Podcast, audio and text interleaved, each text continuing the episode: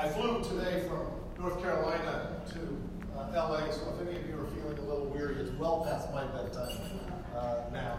But back in the early, it, it took a long time to get from uh, North Carolina to LA, even with advanced airplane travel. But back in the earliest days of airplane travel, there was a plane flying from the East Coast to LA.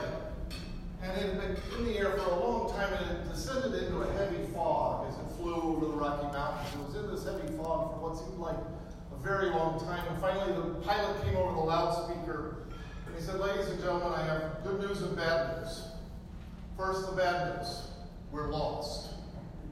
Now, the good news we're two hours ahead of schedule. I want to suggest that's not a bad description of the plight of higher education in contemporary America, or in many ways the broader culture, or indeed the world. In many ways, we're lost. We don't have a very clear sense of direction. For many people, the future isn't what it used to be. There's a sense of purposelessness, of anxiety, of unsettledness, of bewilderment, and yet the pace of things happening is faster than ever before. It used to be called keeping up with the Joneses, but I'm a Jones and even I can't keep up. It is bewildering just how fast everything is changing. It was, you know, astonishing for my kids to discover that when I became dean of Duke Divinity School in 1997, my wife suggested I should get a cell phone. And I said, I don't really think that's necessary. that was just 20 years ago. I mean, that's how much things are changing.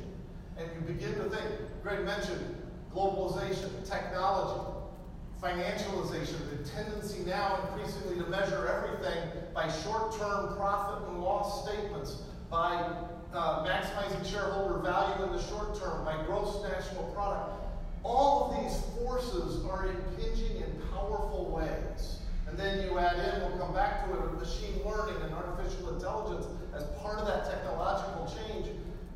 And the world just feels bewildered. It doesn't feel like And that's unsettling, even as we're not sure where we're heading. Now, we could spend some time just talking about that lost sense of purpose, what Charles Taylor talks about as a secular age, that time that at the beginning of modernity there weren't really atheists because even the even the non-believers were more likely deists. They assumed there was a God. It was just a question of whether God was engaged with the world and how. So that even the unbelievers were kind of believers, or at least theists, to where Taylor says at the end of modernity, even the believers live and act as if there's no God. Diagnosis that I fear afflicts my own life far too often. You know, Dorothy Day's line that she wanted to live her life in a way that wouldn't make sense if God doesn't exist. My life makes way too much sense most days, regardless of whether there is a God or if that God's active in the world or in our lives. So that that sense of the loss of a sense of purpose tell us. But it's a huge challenge. I want to take just a few moments and, and, take us on a journey to what is probably your favorite book of the Bible. So I apologize if you've been studying it so carefully and spending time in devotions and teaching and preaching on it regularly. It's the book of Numbers. Now, in a group like this that actually is interested in economics, you may actually not have quite the PTSD kind of reaction to a book that's called Numbers, but for most ordinary believers, uh, they see that and it just evokes that memory of whenever it was in your life you decided that was no longer for me. But in the Jewish tradition, that book is often been called In the Wilderness. And if that was the way it appeared in the Bible, it really would be the central text for our devotions. Now, you know that the, the title Numbers comes from the two censuses that are taken, but the dominant reality of the Israelites' experience is being in the wilderness. I want to focus just very briefly on chapters 10 to 21. David Stubbs uh, in, uh, in Holland, Michigan at uh, Western Seminary there uh, argues in his commentary on Numbers that there's a chiasm here. And it's really instructive about what the experience in the wilderness is. He says that at D and D prime, roughly it's chapter 10 and 21, you have the Israelites and they're just complaining. And they're complaining, but it's just whining like two-year-olds at the beginning of a long trip. Are we there yet? It's just kind of generic whining, the kinds of stuff you can hear in lots of contexts in our culture uh, these days, but it's just generic. It gets more serious when you get to C and C prime when the complaints are now about bread and water. Because now it's about the stuff of life that gives sustenance to daily life. And so the complaints, they're getting serious. And then as you move in closer to the heart of the story, at B and B prime, it's complaints about leadership. If only we had better leaders. You ever hear that in theological education? Have people in churches. If only we could find the pastor who would lead us out of the wilderness and everything would all be all right. In B and B prime, first it's Miriam and Aaron saying, How come Moses gets to be the leader? It's an interesting side note that the description is he's more humble. Anybody's been reading Exodus, you know, humility in Moses doesn't actually kind of resonate real quickly in your mind, except unless you think, as Richard Briggs suggests, that what characterizes the narrator's description of Moses' humility is that humility comes out of intimacy with God. It's not the kind of passive aggressiveness we often call humility in the church, but it's that intimacy with God, as being able to travel in the deep end of the pool when most of the noise in our contemporary religious life comes from the shallow end. But that's the distinction between Moses and Miriam and Aaron is leadership. And then you have the Korah's rebellion in chapters 15 and 16, where hundreds of people die in a rebellion against the leadership. But then you get to the heart of the story. So you've got complaints, complaints about bread and water. Then you've got complaints about leadership, and you get to the heart of the story, which is the 12 spies. You know the story, the 12 spies. Moses sends out the 12 spies to spy out the promised land. They come back. They're the first Americans in the Bible because they have a majority report and a minority report. The majority say, oh, we, we can't deal with this. Yeah, there's a land flowing with milk and but there are so many obstacles up ahead. They look like giants. We're like grasshoppers. There is no way we can get there. We had better go back to Egypt. Only two of the twelve, Joshua and Caleb, say, we got to trust that if God is leading us to the promised land, that we can follow that. You know what the crowd says, right? Let's go back to Egypt. Egypt was suffering. Egypt was slavery. Egypt was oppression. But Egypt was familiar. My father was a pastor and a seminary educator. Uh, all his life said every church he ever was a part of had a Back to Egypt committee in it. Every seminary has a Back to Egypt committee in it. The truth of the matter is, every one of us has a Back to Egypt part of our soul that we see what God is calling us to in the future, and we say, look at the obstacles, look at the challenges, look at globalization, look at technology, look at machine learning, look at the nature of work, look at the displacement of jobs, look at the challenges. Let's go back to Egypt. Aviva Zornberg, a Jewish writer, has a, a, a really extraordinary book on numbers called Bewilderments. And she says the real crisis, the real sin of the 12 spies is not just their nostalgia to go back to the past. She says it's a death wish because it's the death of the imagination. That's the deepest crisis. It's not leadership, it's not even complaining, it's not even bewilderment. It's when the wilderness defines you in a way that you lose imagination and a sense of purpose and a sense of direction. Now, much of what's been really good about the recovery of the theology of work conversations in the U.S. over many years that many of you have been leading have been to really try to hone in on that question of purpose for lay people's vocation in the world and how to understand work and vocation and honor that in powerful ways. And yet, if we're not doing that in terms of the nature and purpose of the church and of seminary education and of institutions more broadly, unless we recover that telos of what it means to bear witness to the land flowing with milk and honey, in Christian terms, the reign of God, inaugurated in the life, death, and resurrection of Jesus of Nazareth, unless that animates all that we are and all that we do, we're going to give in to the bewilderment that actually leads to the death. Not just physically, but the death of the imagination. I want to suggest that Once the Israelites get reoriented on that sense of purpose, they begin to practice tradition, innovation. We'll come back to unpack that. The daughters of Zelophehad. It's one of the great stories. I made it all the way through seminary, through doctoral work, through teaching for nine years. I was dean of Duke Divinity School. When I went to a, a party at a, uh, a gathering like this, and the name tags had name and institution. There was an African American woman had her name, right underneath it said the Daughters of Zelophehad. I said, "What's that?" She said, "Well, you know the story in Numbers." And I said, "Yeah." and immediately turned to go find somebody else to talk to before I exposed my ignorance. But you know the story: the daughters of Zelophehad dies. The practices of the Israelites were that the land would go to another male, and the daughters go, hey, wait, Moses, what's up with this? This is unjust. We should be getting the land. Moses, remember that intimacy with God that he He didn't say, that's just the way it is. He said, well, let me go talk to God about it. He goes and talks to God about it. God says, you know, they got a point.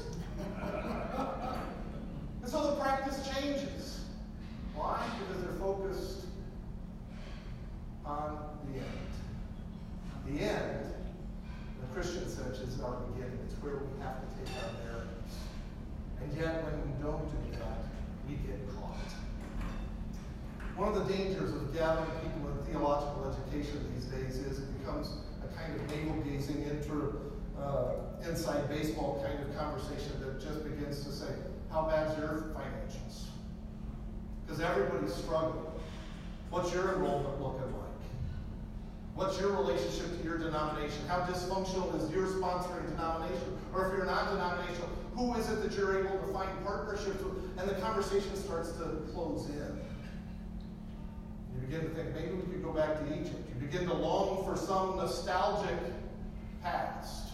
My grandfather was a Methodist minister in Iowa, and my wife and I went to, to meet with him because we were both in seminary at the time. We were trying to figure out ministry and all this. And, and he just said to us, he said, uh, after he reminded us that itinerancy in the Methodist tradition wasn't something that he could probably help us navigate because he grew up as a child of 12, one of 12 children, and they moved appointments every 12 out of 13 years in the horse and buggy days. So he said, if you're really worried about moving every now and again, I'm probably not the best source of solace for you. But he also said, I want you to remember the rest of your life, nothing accounts for a longing for the good old days quite so much as a bad memory. And a lot of the nostalgia in theological education has a lot more to do with a bad memory, and, it, and in particular, a short memory, something I'm going to come back to in just a moment. But if we were here, I spent several years in university leadership roles at Baylor and at Duke. One of the things that that did was it got me out of theological education and looking at other professional schools. At Baylor, there are 12 professional schools, and what I discovered was Every single one of those professional schools was asking similar questions to theological education. And every one of them was wrestling with globalization and technology and financialization in really complicated ways. Valparaiso University's law school, a fine law school in the upper Midwest, five years ago had 238 students. It had declined to a couple of dozen, and it's now closed. A law school business schools, MBA enrollments are declining rapidly. Medical education is going through huge crises and, and transitions, and there's a, a, a desire for new niche medical schools that are emerging. Social work, you name the school, and it's got the challenges. So we need to zoom out a little bit to look at the broader forces in the world that are out there some of which Greg was talking about, you're going to be dealing with around economics and economic responsibility, technology. They're affecting higher education generally. There are particular angles that affect seminary education. But we've got to look at that and then also recognize that it's a shared predicament. It's not just one sector. It's not only the church. And actually, I'm going to suggest it's not even especially the church. That this is actually our time, if we can seize it. Now, that's a big if, so taking a note, put the if in capital letters and underline it five or six times. Because I'm not at all confident that we collectively, or many of us in our individual settings, are really interested in trying to seize it. Because it requires a, a clarity about that end and purpose and where we're headed, and it requires a willingness to risk and to experiment and to build new bridges that, well, Machiavelli it 500 years ago men like new ideas only when they have long experience of them. This isn't just a faculty problem. Machiavelli thought it was a generic human problem. But this is the church's time. I think it's incredibly important for us to see it's not that we're the weak sister or the problematic sector. It's affecting everybody. And it's not only affecting higher education, it's affecting K 12, it's affecting investment banking and healthcare. And Niall Ferguson had a book three or four years ago called The Great Degeneration. The subtitle was How Economies, uh, How Institutions Decay and Economies Die. And all he was talking about was the law, economics, politics, and education. He didn't have anything to do with religion. Predicament is shared. And yet, this is the time when the church and theological education ought to be leading and seizing the day. What do I mean by that? Well, it has to do with the way in which, if you're guided by a clear sense of purpose, you wouldn't believe how often when I'm in business school settings or talking to practicing business leaders, they want to talk about purpose. It's the new rage. But you know, they're talking about like the purpose of salty snacks, not the reign of God. When it comes to purpose, we ought to be hands down. And it's an inclusive purpose where then you can talk about the role that salty, maybe not salty snacks play, transportation plays in bearing witness to the reign of God, or education, or other kinds of vocations, entrepreneurship. But it's shaped by the end. Part of what that means for theological education is we need to be much better at understanding our own history. I used to like to tweet the dean of the law school that, uh, you know, for most of American history, lawyers were not educated in law schools. The best lawyers didn't even have a JD until relatively recently. Justo Gonzalez's Brief History of Theological Education is a reminder that God has seemed able to raise up pastors and to organize churches for, for most of the 2,000 years diachronically, and if you include the entire world, for much of the world contemporaneously, without a Master of Divinity degree. Who'd have thunk it? And yet I ran a divinity school as a dean for 13 years on the presumption that that was like not just the gold standard, it was the entry. And you were a fraud if you didn't have one. We need a larger imagination, a longer imagination of what kind of education will prepare people for leadership in the 21st century. It is a leadership that practices tradition to innovation for institutions. Now, part of what we have to do is give up the bureaucratic metaphors that have defined how we think about organizations and institutions, particularly in American culture over the 20th century. We tend to think of them as inert, which is what leads you to the assumption that you can decide whether something needs to be changed or not. If it's just a, an object, like a motorcycle, you say, well, I like it kind of as it is. And you really long horizon to see it rust away. But our metaphors actually are mistaken when we think of them in mechanistic terms. We ought to be thinking about organizations in organic John Gardner uh, was one of the pioneers in 1962 in a little book that's still in print because it's just a gem of a book called Self-Renewal. He was criticizing the kind of sociological theories of the 1950s that gave rise to General Motors and that kind of hierarchical uh, organization chart. And he said, we need to think of organizations organically, that they're constantly growing and decaying and needing to be pruned. I, think Jesus said something about pruning.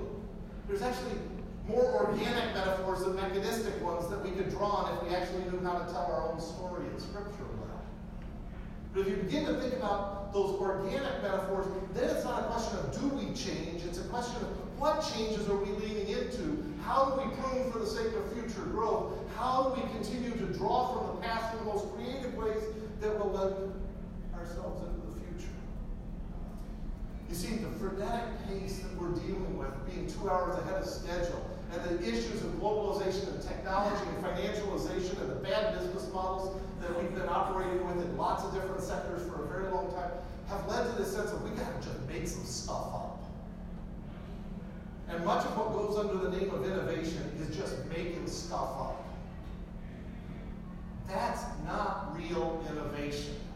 That's like a middle school band concert, and nobody wants to go to that, even the parents.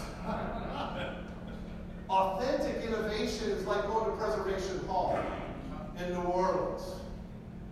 Because when you want to see beautiful music, it's rooted in a deep understanding of the past, of the repertoire and core music that you can always return to when you get a little haywire. And it's rooted in the formation of habits and skills that enable you to listen to those around you and thus create the kind of spirit of improvisation. If you want to know what tradition innovation looks like musically, just Google John Coltrane, my favorite things. He takes that song from the sound of music, and you're hearing it, and you go, oh, I love that song. And then he takes you on a journey, and you're going, this ain't the sound, this ain't my favorite things anymore. And then he brings you back, and you go, oh, yes, it is. And then he takes you away again. There's that core and that creativity that's rooted in this connection. So I was worried about the John Kotter garbage about leading change. It was always about changing everything and just make stuff up. And I shouldn't say garbage, there's some good stuff. But we, we got so fascinated with change for change's sake. And just make everything up as if we throw out what's ever been in the past. Hard as Christians to say we're going to throw out the past unless we're willing to give up Scripture. There are people trying that. But doesn't have much of a future. So I started thinking about this, and Ron Heifetz was there was a Duke, and I was talking to him, and he said, "Well, you know, my, my approach to adaptive leadership, people have always thought was just focused on change." He said the root of that idea actually came from evolutionary biology. And adaptation in evolutionary biology, only one to three percent changes. 97 to 99 percent of the organism needs to be preserved. We need to be paying more attention to what we're preserving as well as what we're changing. It was like a light bulb went out, over my head, I said, That's it. So I sat down with a friend of mine who teaches New Testament at Duke, who's a lot smarter than I am, Kavin Rowe. And we were having lunch, and I said, What comes to your mind if you hear the phrase tradition, innovation? Because I just got that, those two words came together, and said, The book of Acts. I thought, Well, this is encouraging since he wrote a book on the book of Acts. And he said, Well, actually, Luke and Acts I just kept my mouth shut for once and kept talking. He said, Well, the full Gospel's in Acts. He said, Actually, you could, you describe tradition of innovation as a biblical way of thinking because only God does pure innovation. Only God creates out of nothing. The rest of us are always creating in response to various things that have gone before us. The key is we have to be able to retrieve the most life giving parts of the past for the sake of the most dynamic and creative opportunities in the future. Sounds like good jazz coming. You know Jaroslav Pelikan's famous distinction in his lecture on the vindication of tradition that traditionalism is the dead faith of the living. Tradition is the living faith of the dead. We all have plenty of experiences in seminaries and in churches and in other settings of traditionalism where people are just doing the same thing over and over again for no apparent reason. Nobody can give you any reason why. That's traditionalism. It needs to be kept in the past. We know the sinful, broken parts of the past, but we too often throw the baby out with the bathwater rather than recognize the living character of the tradition that makes our life possible, that enables us then to live into the future. But that traditioning process is shaped by our orientation toward the end. It's shaped toward the reign of God, and that's what enables us to discover what it is we most need to preserve.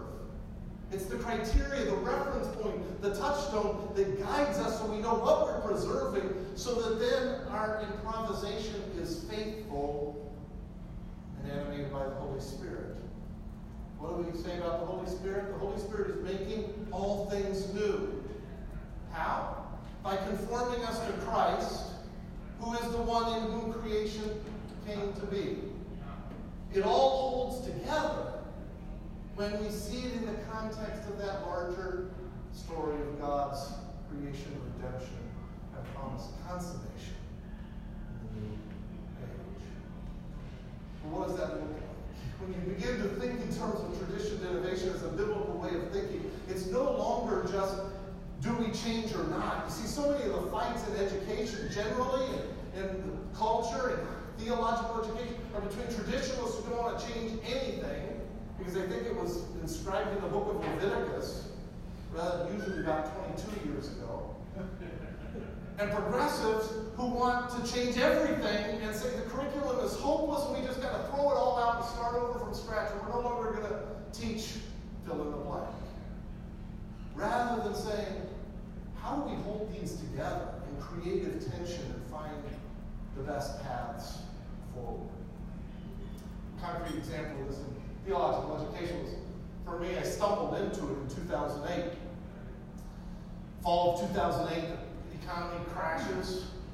Most of the institutions, when you looked at your likely payout from endowment and your budget projections, you know, the rosy scenario was a really uh, challenging ski run. The really doomsday scenario was an Acapulco cliff dive. And the realistic assessment was, you know, like something you wouldn't want to try unless you were ready to die. And I was thinking, what are we going to do? And it looked like people were going to lose jobs and people were going to get into fights and it was just going to be a survival mode. Darwinism was like survival of the fittest, and I wasn't all that fit, so it was pretty anxiety inducing. And then I came across a, a, a contrast of phrases from James Surowiecki who said, you know, too many people think about sinking the ship in crises. Rather, they should worry about whether they're missing the boat. Just a shift of metaphor, I thought, oh, well, that sounds like an adventure if you're trying to get on a boat.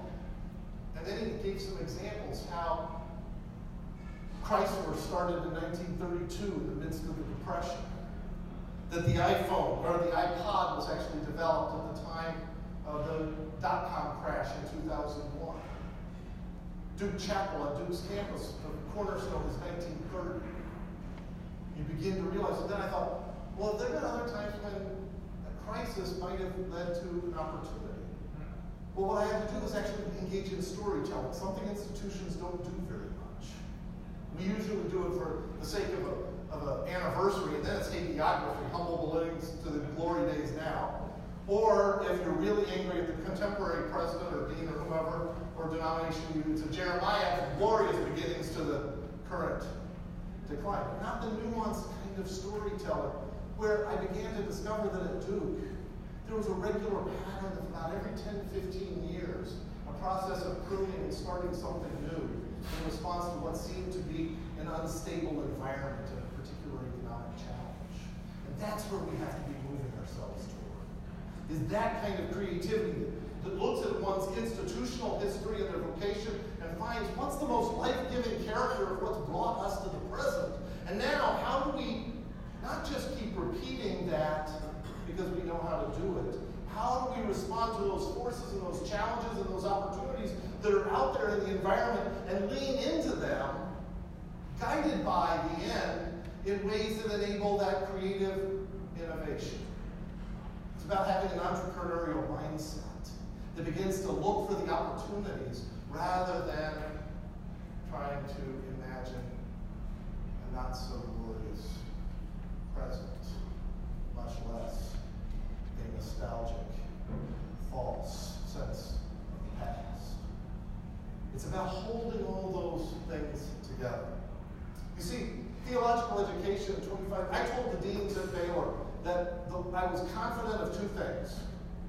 The first was that none of the schools of the university would look very similar to what they look like now in 2050. None of them. I was absolutely sure of that. The second thing I was confident of was that I had no idea what they would actually look like. They didn't find either comment very reassuring.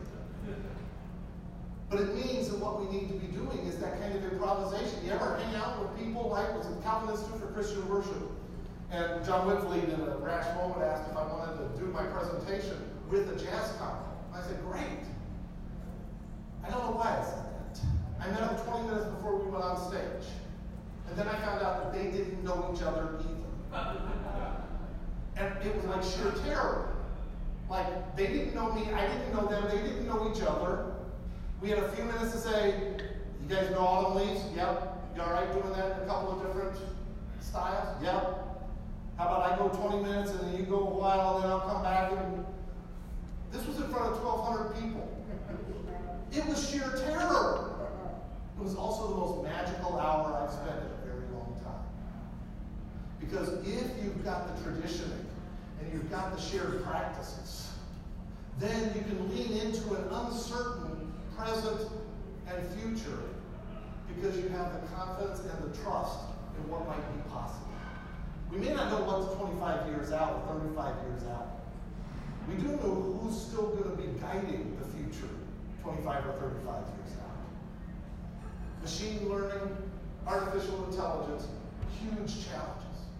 The church needs to be the place that is a source of innovation and entrepreneurship, that gathers people together, that helps spur and stir the kinds of innovation that was a hallmark of the early church in the second century, what Kavin Rowe calls Christianity's surprise. It was hospitals and education and all kinds of other institutions and businesses that were spawned out of that sense of a confident trust in the future and the creativity that comes from people from all sorts of different sectors. Israel is known as the country that's the hotbed of innovation. You know why? Compulsory military service. It drives people who wouldn't otherwise hang out together into the same environment, and it becomes like an incubator. Well, that's what the Church of Jesus Christ ought to be. The kind of place where people are gathering together who are engineers and artists and school teachers and social workers and homemakers and all the bewildering variety of ways of imagining the world coming together as the church. But we need theological education to be engaged in the conversations, the imagination, the learning kinds of environments. We need theological education to look a lot more like Stanford's D School than what ATS currently expects. Because it's not about just forming people for the church of 1970. It's about leaning into a purposeful focus that enables us to draw the best of the past into the present in a way that the future keeps coming back and we can generate the really transformational innovation. Will bring institutions to life. Maybe in radical ways through pruning and maybe even dying, but you know, there's even some stuff about dying and birth somewhere. It's either Shakespeare or the Bible. Something about a wheat that you, uh, a seed that you bury the wheat springs something. I mean, there are these faint memories we have of stories that ought to be shaping how we think about organizations and what it means to bear witness in the 21st century. They could provide huge opportunities. Two quick stories and then we'll end. One, I was asked by the chairman of the Joint Chiefs of Staff at the time, he's now retired. Uh, Martin Dempsey was his name. He actually has a master's degree from Duke in Shakespeare studies. He and I are both senior fellows at the Coach K Center on Leadership and Ethics at the Business School, so we've gotten to know each other. And he was coming down uh, for one of our roundtable discussions, and he said, Could you read a book I want to talk to you about? The book was called Humans Are Underrated. I thought that's a weird book for the chairman of the Joint Chiefs of Staff to be reading. I would have thought it was, you know, future bombs or Syria or something. And so I'm reading the book, and it's, the first part of it's just this bewildering thing about machine learning and how it's displacing all sorts of jobs and how the, the nature of work is undergoing dramatic transformation And this is where I learned about how many fewer lawyers you need you don't need to do the same case research. You just press a button and you've got 500 paralegals used to do over the course of six months. Uh, happening in medicine with Watson Health and all these sorts. So you're reading all this, and then the writer says, but there are three things that the machines won't ever displace human beings. The first is empathy. The second is teamwork. The third is storytelling. Dempsey thought this was really crucial to the shaping of future leaders in the military and how they engage and understand the conflict. I immediately thought, oh my goodness, what is the one thing that universities are terrible at? Not actually not one thing, three things. Empathy, teamwork, storytelling. And then I thought, what's the lifeblood of the church? This ought to be our moment. We ought to be seizing that. And yet it doesn't appear anywhere in the book. It wasn't anywhere on Marty's mind that that might be a context, an opportunity. If we seize, if we recover. The church, before the MDiv, actually had much better ways of forming people in empathy, cultivating teamwork, understanding storytelling. We need to recover those practices. The other story is just an image about tradition innovation that comes from one of my heroines, a woman named Maggie Barankitse. It's actually become a more interesting and complicated story than, than the one I told in, in the little book Christian Social Innovation. Maggie was in Burundi when the Civil War happened, and she was tied up in a, in a chair, stripped naked, tied up in a chair, made to watch as 70 members of her family were killed in a massacre by uh, the militia. Her best friend decided to die with her husband and asked Maggie if she'd take care of her, raise her two children. And then the militia, just an act of added cruelty, handed her the beheaded head of her best friend. Maggie decided she wasn't going to let hate have the last word, so she found children that her mother had adopted. Maggie's never married, she has no children. She found the adopted children that her mother had hiding in the sacristy of the church. She said, We're going to rebuild this village. She found all the money she could around the, the church and the village. She went and bought 25 more kids freedom from the militia. So now she has 34 kids. She said, We're going to rebuild this village. She became this unbelievable social entrepreneur. She created an agriculture area for food.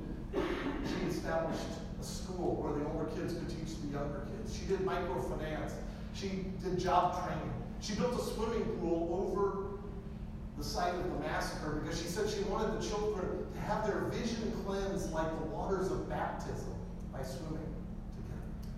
She built a mortuary next to her house in the center of the village because she said, unless we teach people how to care for those who've died, they won't know what it means to live. When you ask her why she did all this, she said, she says, love made me an inventor. It's a wonderful phrase to capture the heart of tradition and innovation, right? Because it's not Hallmark love or Valentine's love. It's the story of God's love from creation to new creation. And when you live in that story and you're guided by that vision of the reign of God, it inspires that kind of creativity that sees a swimming pool as an opportunity for a new way of experiencing baptism. More as a way of discovering what new life is all about. I say it's a more complicated story because over the course of the last 20 years, she had educated and formed around 30,000 kids in the village of Maison Shalom and its satellite practices. Unbelievable. She started a medical school. She was employing 400 of her graduates in her workforce as she was doing all of this work. She's now in exile again because she was too much of a threat to the current president of Burundi. Someone who five years ago had declared her the mother of the country, but then discovered she was just a little too much of a mother for too many people. And so he sent death threats. She had to flee in the trunk of a car, now living in Kigali, Rwanda. I saw her a few weeks ago again. And I asked her about what she was up to.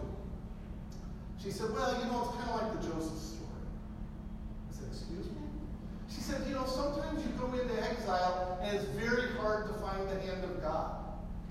She said, but you just got to keep knowing that God's hand is in the story, and you just got to stay focused on the future because you can't stop God's love. I was tired. It was the end of the semester, and I was feeling like I could stop love. and here she is in exile. Remember, she's situated within this vision of the story of Scripture that comes to life. And so, even though now she's having to reinterpret that life in the midst of a new bewilderment, it's still a source of hope. She came to Duke three years ago because we gave her an honorary degree. Our president said that he wanted to honor not just famous people, but people that students should admire. So group of us nominated her, and lo and behold, he selected her. So she came and was there for four days. I was privileged to be her faculty sponsor, so I got to host her for four days. I say privileged, it was actually miserable. Because you know, if you're around wretches, you feel pretty good about your life, but when you're around somebody like her, I'm just like so aware of my smallness and pettiness. And so one day I just said to her, I said, Maggie, I said, could you tell me, you know, I know from talking about life she has a chapel that she prayed every, uh, every day from 5 to 6. It was just her and God. I said, could you tell me what you do? She said, well, most of the day I just listen to God. I thought, oh, there's that intimacy thing. She could tell I was frustrated because I was wanting some techniques that might help reform my prayer life or improve it. So I just said, well, there is one prayer I say every morning. I said, oh? She said, yeah. She said, I, but I don't know how it would sound in English. I said, well, could you try it in English? Because your English is better than my Kirundi or French. And she said, huh. We're driving the car and kind of.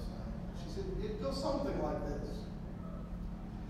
Lord, let your miracles break forth every day. And let me not be an obstacle in any way.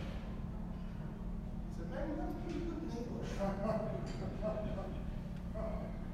There's a reason why she's such an artistic and powerful practitioner of the tradition. Because she believes God's miracles still do break forth every day. And though of all the people I've gotten to know over the course of my life, who are potential obstacles to God's purposes breaking forth and God's miracles breaking forth, Maggie's at the very bottom. And part of the reason is because she prays that prayer to not be my hope and prayer for us in our settings of theological education, in the conversations here, is that we would believe that even in the midst of the bewilderments, God's miracles will continue to break forth every day. And that we and our colleagues will not be obstacles in any way, but would lean into both our past, the life giving traditions, in ways that would enable us not just to meet the challenge but to get ahead of them as we bear witness to the Spirit who's making all things.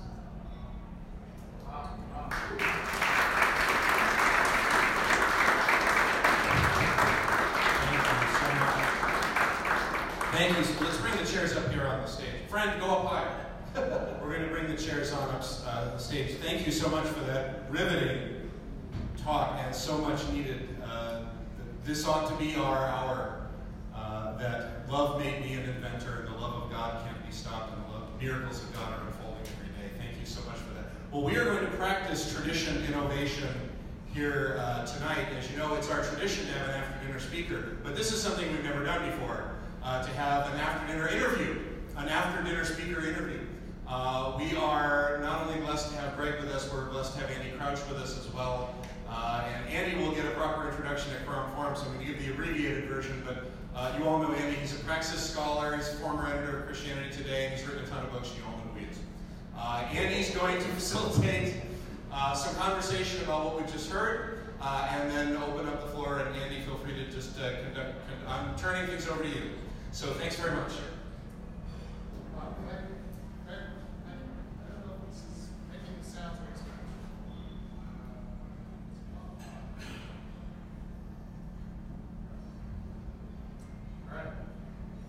Yes? Uh, I'm also an high school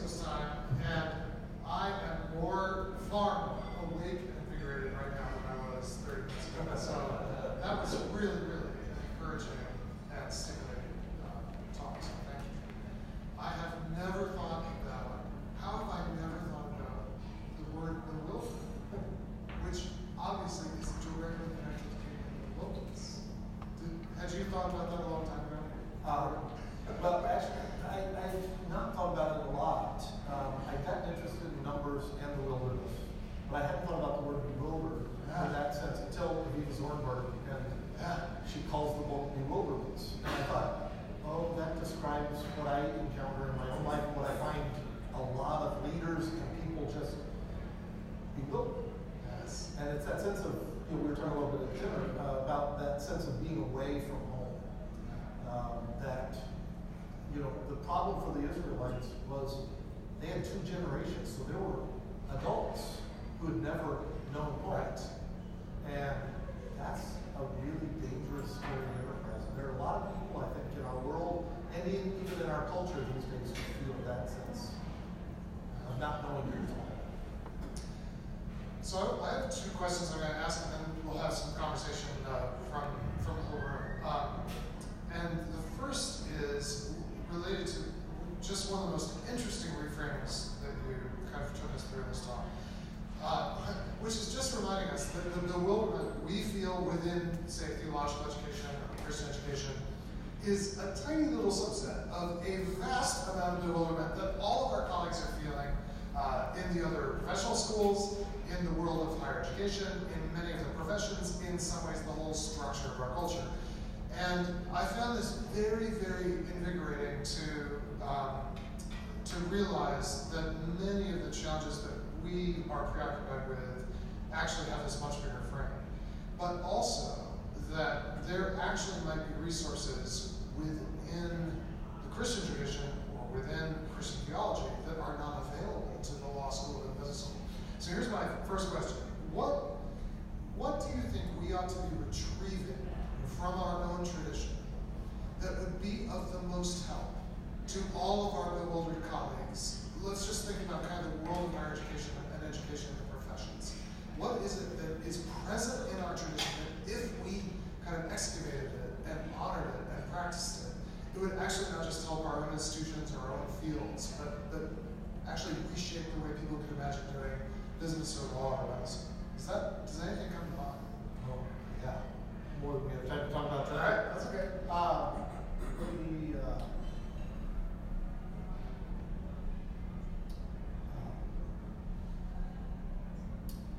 let me suggest a couple. Uh, one is, I think, and this goes back to Rowe's image of Christianity surprise. Um, Christians, for most of our history, though you wouldn't know it from the way we write history, uh, both the longer church history as well as American church history, um, have been at the forefront of innovation um, and developing new models in health, in education, in food security, in housing. Um, you know, we have some awareness of that with like Habitat for Humanity or hospice or something recent, but not nearly, you know, uh, imagine for me as a teetotally Methodist for whom my father's hero- heroine was Frances Willard um, of the Women's Christian Temperance Union. Um, that, you know, I wasn't allowed to eat unwrote lifesavers because it might give me a taste for the flavor of rum. I'm not making it up, you know. And so then I discovered this woman who grew up on a vineyard, a German Lutheran, who was writing a book about the spirituality of wine. And she started talking about all the ways in which Christians over the centuries have been at the forefront of agricultural developments, often connected to winemaking. I'm thinking that they're all in hell. and uh, so, but I mean, there's, there's so much in our history about innovation, uh, innovative communities, and innovative approaches. Um, and we often see it in our, among our brothers and sisters in the majority world, uh, that kind of. The second thing, though, I would say is, is getting back to the point uh, of the book Humans Are Underrated. I think that the deepest resource we have is the vision to be human. Um, and we've given that up largely in, in terms of the contemporary uh, world, and you know we're not articulating that with kind of insight and power um, that we ought to be, that people are hungry for. You know, we don't have much of a voice in the opioid crisis, or in the this kind of paralyzing anxiety. There's a deep, rich sense of human nature, and it's related to friendship. It's related to some things that are really core.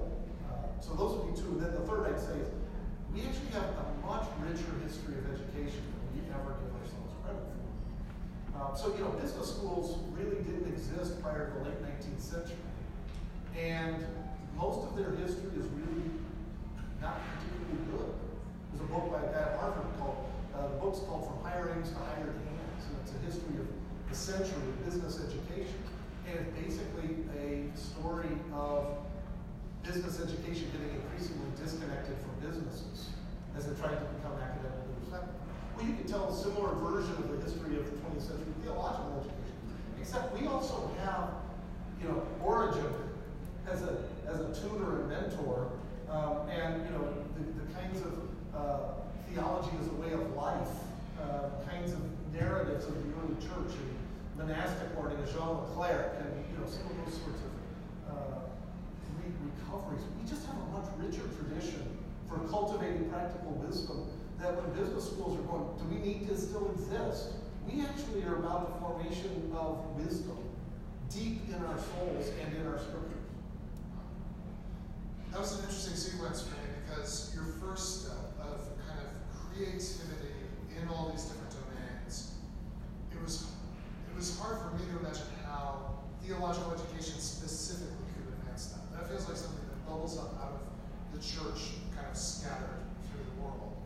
But then this last piece of this rich Christian history of education is actually something that we could retrieve and maybe share in a way with other fields, other schools. Yes, but here's my worry, the reason I mentioned the first one first. Yeah. Um, unless theological education is telling the stories in Christian ways about innovation, pastors aren't going to know how to lead their congregations to think wisely about it.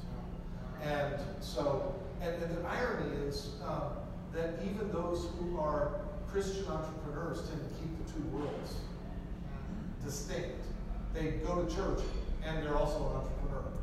You know, even Greg Boyle, who's a priest and does social. When I interviewed him when he was at Duke, and I asked him about his work, he saw himself entirely in social, secular social entrepreneurship categories. And I had to say to him afterwards, you know, when you step down, if you don't realize the role you have as a person who offers blessing and forgiveness, this is not incidental to the job creation and the all other. So the theological frame, I actually think seminaries need to be much more engaged. We have to learn how to talk to these people who are really the job creating entrepreneurs in the commercial as well as social sector worlds.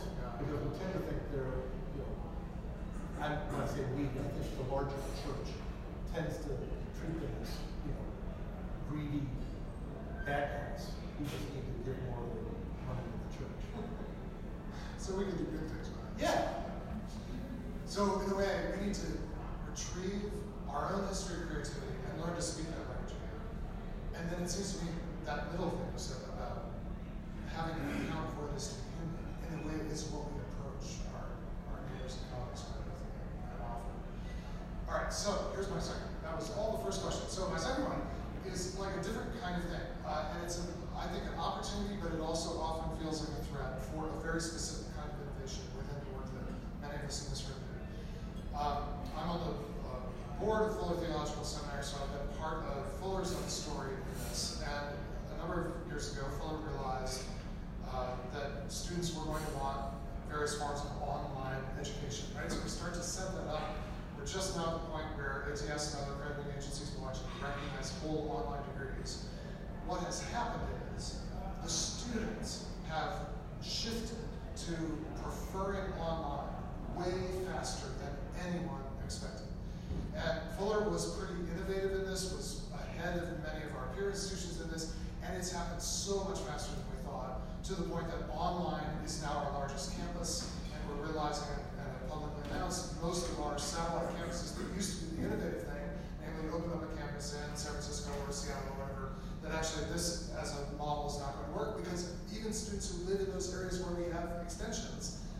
rather take a class online. And actually, we know that whenever students are offered the option of an online class instead of an in-person class, many of them take it. So that at Harvard, where my wife did her postdocs, uh, her course was offered in an online form as well as a lecture form, and students would much rather stay in their dorm and watch the online form. So every time students get the option, they opt for the remote uh, mode.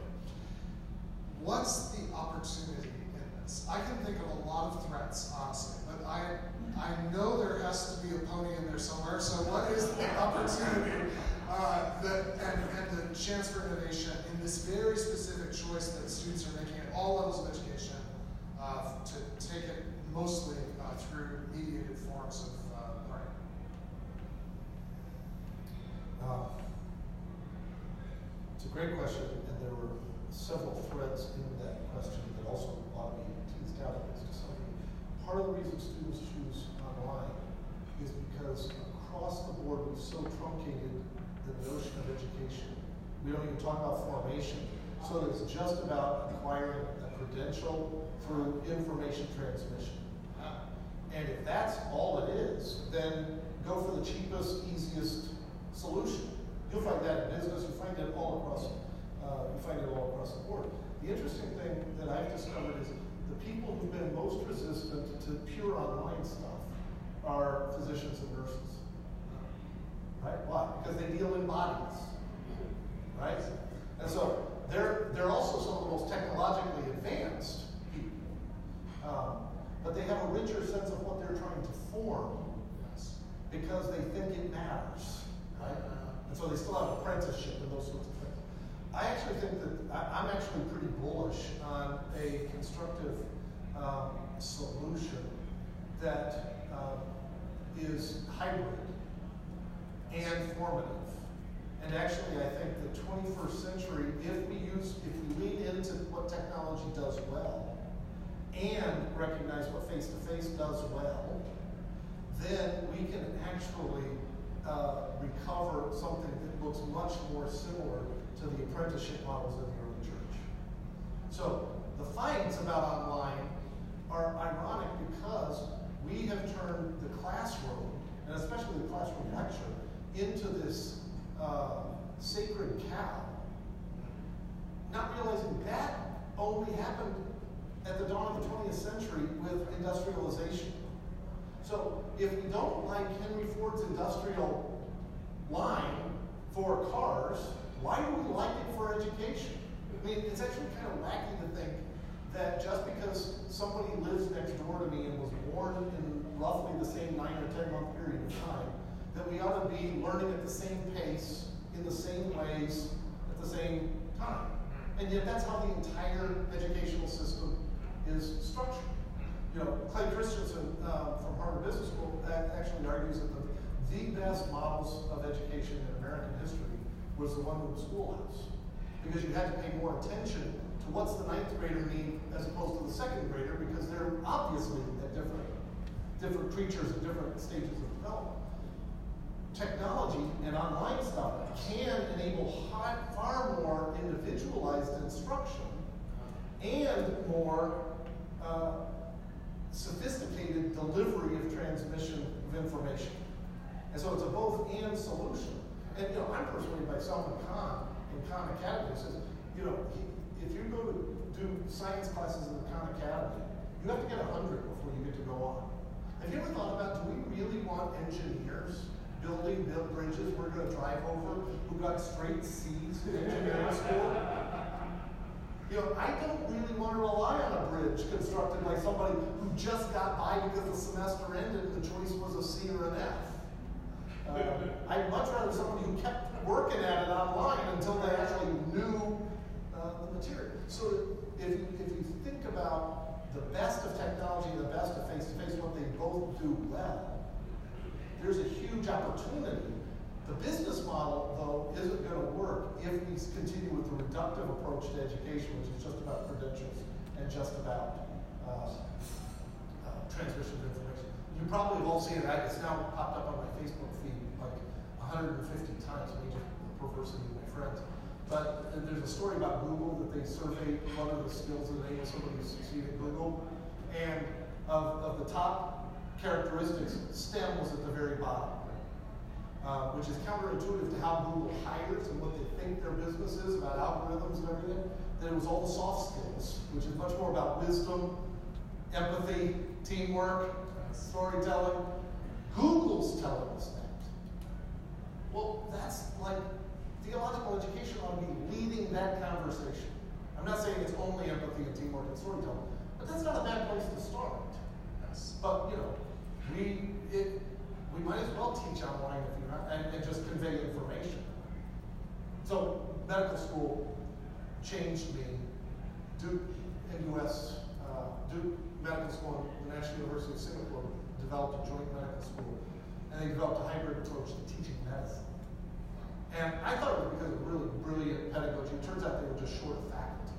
So they decided they were going to deliver all the content online and do all the testing to master materials, so anatomy, physiology, pharmacology, all that stuff. You had to master it online, the information. So at the face-to-face time, they put people into teams to do diagnostic work around becoming a wise physician. And it was phenomenal to see the energy in the room, to see the questions that were being raised, and Duke, Duke and Durham didn't really want to talk about this much in the early days. The first classes of Duke NUS in Singapore scored higher on their medical boards. Every student in Singapore did compared to the median of Duke and Durham. And Duke and Durham takes 100 students out of 6,000 applications, so they're no dummies. But the pedagogy of American medical education is about transmitting information, it's deadly dull. Whereas what they were doing was mixing online, and the students were showing up every day, not because they had to, but because it was really cool stuff. You were working in teams trying to figure out, well, how would you care for this person better? And so they were actually more caring physicians at the same time. Wow, that's good. Good answer. Right, I mean, the works it. Let's take a few questions. Uh, we, some of us have Mark coming from all kinds of time zones, so we'll only do maybe 10 or 15 minutes, so just a few. But I'd love to bring this mic to others and let you uh, contribute to the conversation. So let me see you, uh, see your hand, and I'll bring them up to you. Sure. What would you retrieve from John Wesley's innovations for the 21st century? oh, thank you for that softball. Uh, that's, yeah, no, I absolutely. Well, I mean, Dave Odom, uh, one of my colleagues at Duke, says whenever I use the word Wesley, and that just means good. Uh, so, but actually, I believe I actually wrote a piece uh, arguing that Muhammad Yunus and the Grameen Bank was a contemporary instantiation of Wesleyan class meetings. Uh, because there's heightened accountability uh, with a strong sense of community uh, and community development. Um, I think that, uh, so that'd be one, one thing. But I mean, one of the things, you know, Wesley said he was a man of only one book, the Bible, and yet he also had the Christian library. And so he held things together that other people want to push apart. Um, and, you know, American Methodists, out of the Wesleyan spirit, the primitive physic of Wesley, uh, and some of the health clinics that were developed, uh, American Methodists were at the forefront in both founding new institutions of education and healthcare. So the mindset, and it's, it's really a Pentecostal spirit kind of approach, that you really believe the Holy Spirit's at work. That's why I said, you know, so part of the problem we have is that we, in America, have, tend to have an allergy to the Holy Spirit. Now, you can probably say the Western Church has for 1700 years. So, especially Robert Jenson used to argue now in blessed memory. Uh, but I think it, it is a kind of Pentecostal spirit. One of the things I learned from a guy when I was over in England was that the Methodists, it wasn't just John Wesley, but the Methodists actually pioneered advertising in bookshops.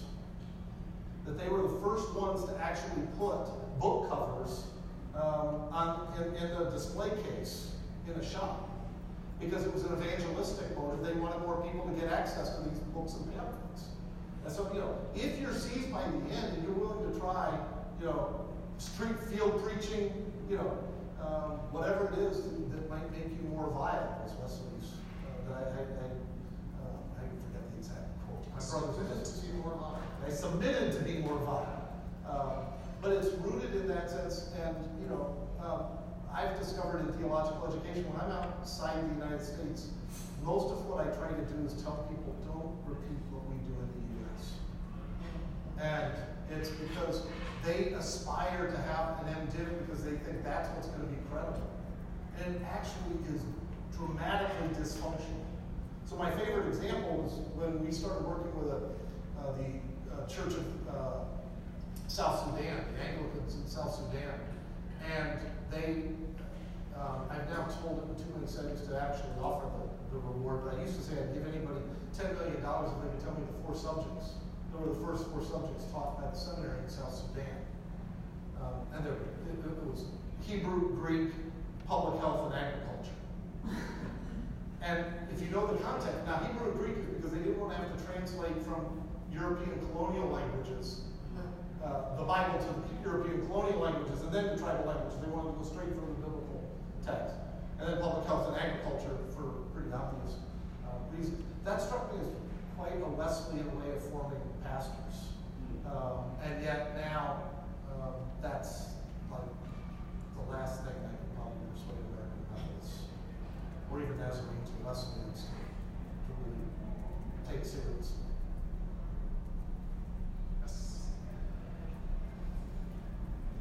Thank you very much. That was very stimulating. In terms of your thesis of um, tradition innovation, how do you see that applying to disciplines as well within theological education, which have been quite siloed for several centuries? How do you see this working into integration of disciplines? Oh, that's a wonderful question. Um, in my preferred uh, realm, much more radically than is likely to happen. um, and that's just because they have become so siloed and actually ossified. Um, and, uh, and, and, and for a whole variety of complicated reasons, most people now, even Christians, are more loyal to their guild than they are to their institution. Um, and that actually has a really negative effect on tradition innovation in the institution and working with the students and forming them uh, well um, as well as writing for a broader writing out instead of in and those sorts things. But um, we were, I was part of a group called the Scripture Project that met at the Center of Theological Inquiry in Princeton for a number of years. Uh, Ellen Davis uh, and Richard Hays uh, co-edited a book. It's called The Art of Reading the Scripture. We had a group of 15 people, pastors, biblical scholars, church historians, uh, practical theologians, um, and theologians. And we were all sitting around the table. David Steinmetz uh, was one of the church historians, and, and, he just wryly noted at one point, he said, you realize it's taking 15 of us to talk about the Bible in the way that any competent interpreter of Scripture would have done prior to the Jonah. it's kind of sobering, you know? Uh, and so I do think that, you know, it's, it's now, um, I do believe at its best, seminary education is probably the best example of a Christian liberal arts so there can be richness when it's when there's cross fertilization and those sorts of things. But it requires a willingness to learn and read across. And I don't actually, uh, I've actually moved away from uh, the word uh, the word integration or even uh, the, the, the, the, word and. Uh, so I started a magazine, Faith and Leadership. So I'm part of the problem the faith and work. What it means is you keep these two things separately and try to figure out a way to connect some, somehow. And when I got to Baylor, Darin Davis had, the Institute for Faith and Learning. I said, I love the work you do, I just hate the name. He said, so do I. I said, well, what do you say? He said, well, I've started to think about how faith animates learning. Well, that's great, because that brings it to life. So if you think about that, we do need different people emphasizing different skills and bringing different kinds of expertise. You know, engineers just think differently artists, and that's been true since they were three years old. Um, and so you don't want to say everybody's just going to learn all the same things. But what we want to do is not just think about integration up here, much less an and connecting even higher. We want to get to, I've, I've talked about transdiscipline. What are the questions that we need to ask? That if we ask them well, I'm going to require the expertise of people who study other things that I know how to do. And they see things that I can't see, and I see things they can't see. And so, you know, one of the things I've learned to do, and it's just characters I ask Andy this I ask people what they read. And I find the people I'm most drawn to are the people who are regular, regularly reading bizarre stuff. The most boring people are masters of their discipline. I knew one person a New Testament scholar who I swore knew every article and book ever written on the Gospel I just thought, real, you know, that's your whole life? And, you know, it's kind of like, there are other texts in the Bible too, you know, much less broader horizons. You know, part of why I, I find Kavin Rowe so interesting is uh, his father was a physician. He often is bringing the kinds kinds of conversations and literature he learned from a physician's way of thinking to bear on his way of thinking about the New Testament. So I think it's we it's not a generalist in an Esperanto sense. It's actually discovering the multilingual capabilities and the sense of intrinsic partnerships. Team teaching, when done well, is like three times harder than teaching by yourself. So Behind you. Yes. We'll make this last question just in the interest of time. I probably shouldn't ask this question to former dean, but since Greg's already accused me of being a retrograde. Um, as you reflect back on being dean, as you made a glancing reference to ATS, is accreditation and tenure, does that promote or does it impede creativity?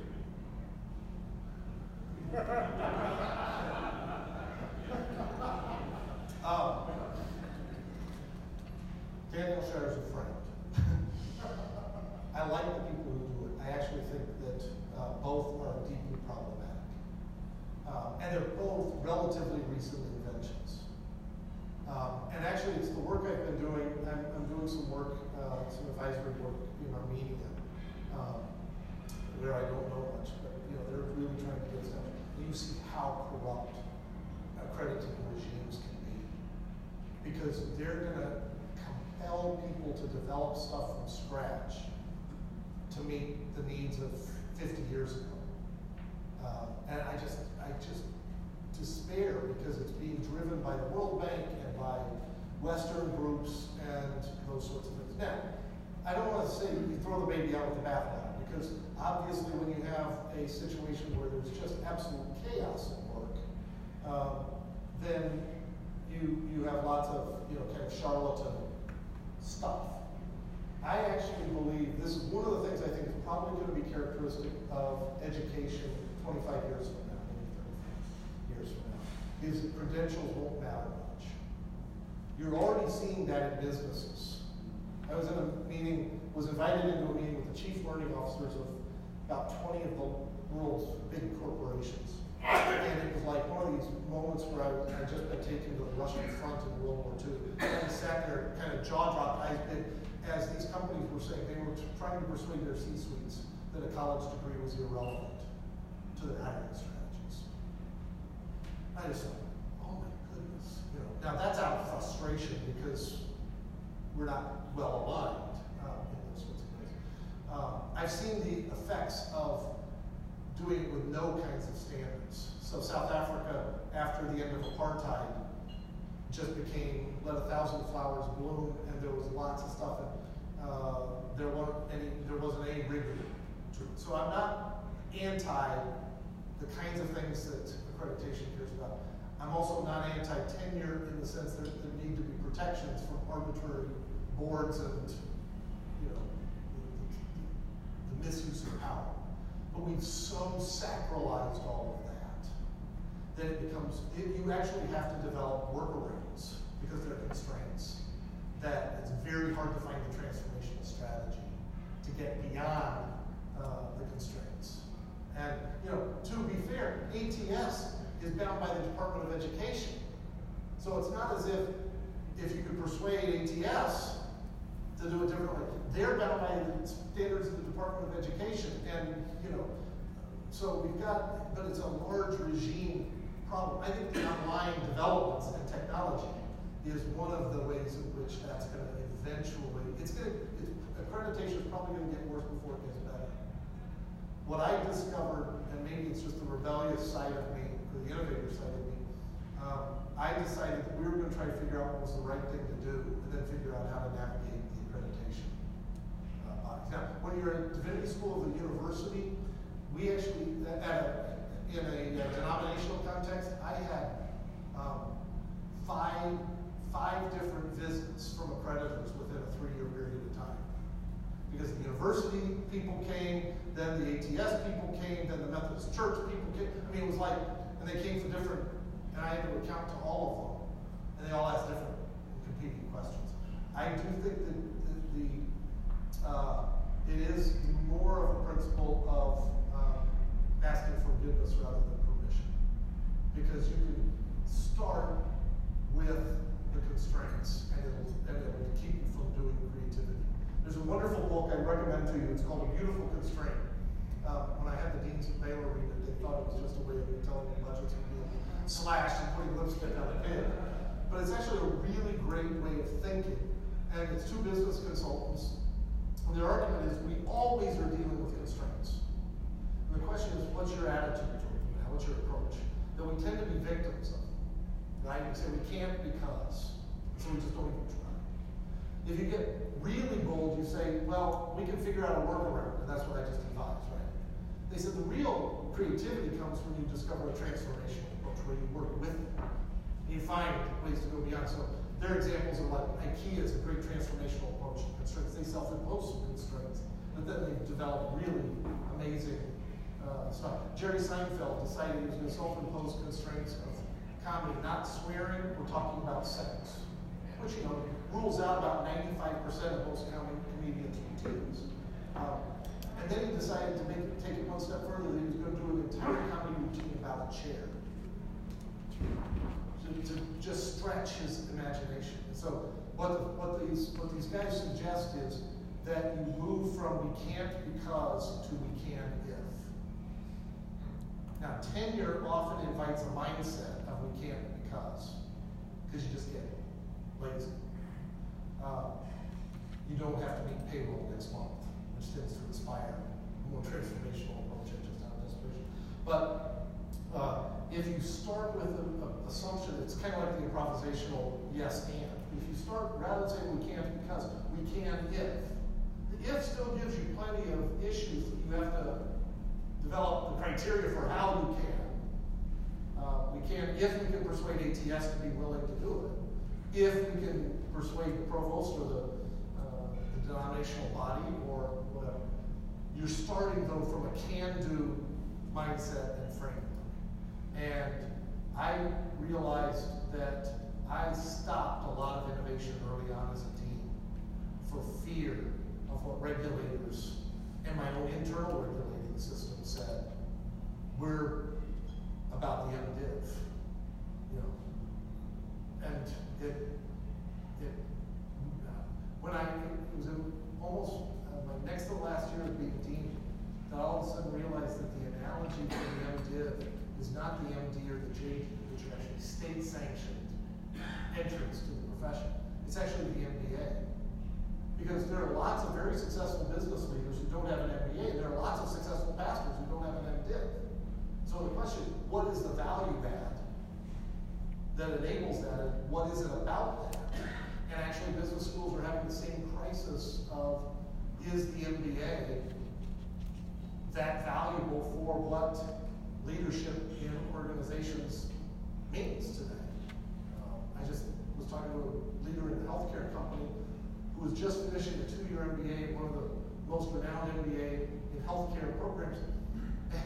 And he said, I hate it. I said, why are you doing it? He said, because I want to finish it. I've started it. He was an old military guy, so. But I said, well, why do you hate it? He said, it's utterly irrelevant to my day job. I thought, that degree's not going to last much longer if you don't innovate and adapt. It's creative. Wow. I can't think of a better way to start this uh, 24 hours we have together and then the whole event. So thank you, Greg Forster and team by Greg.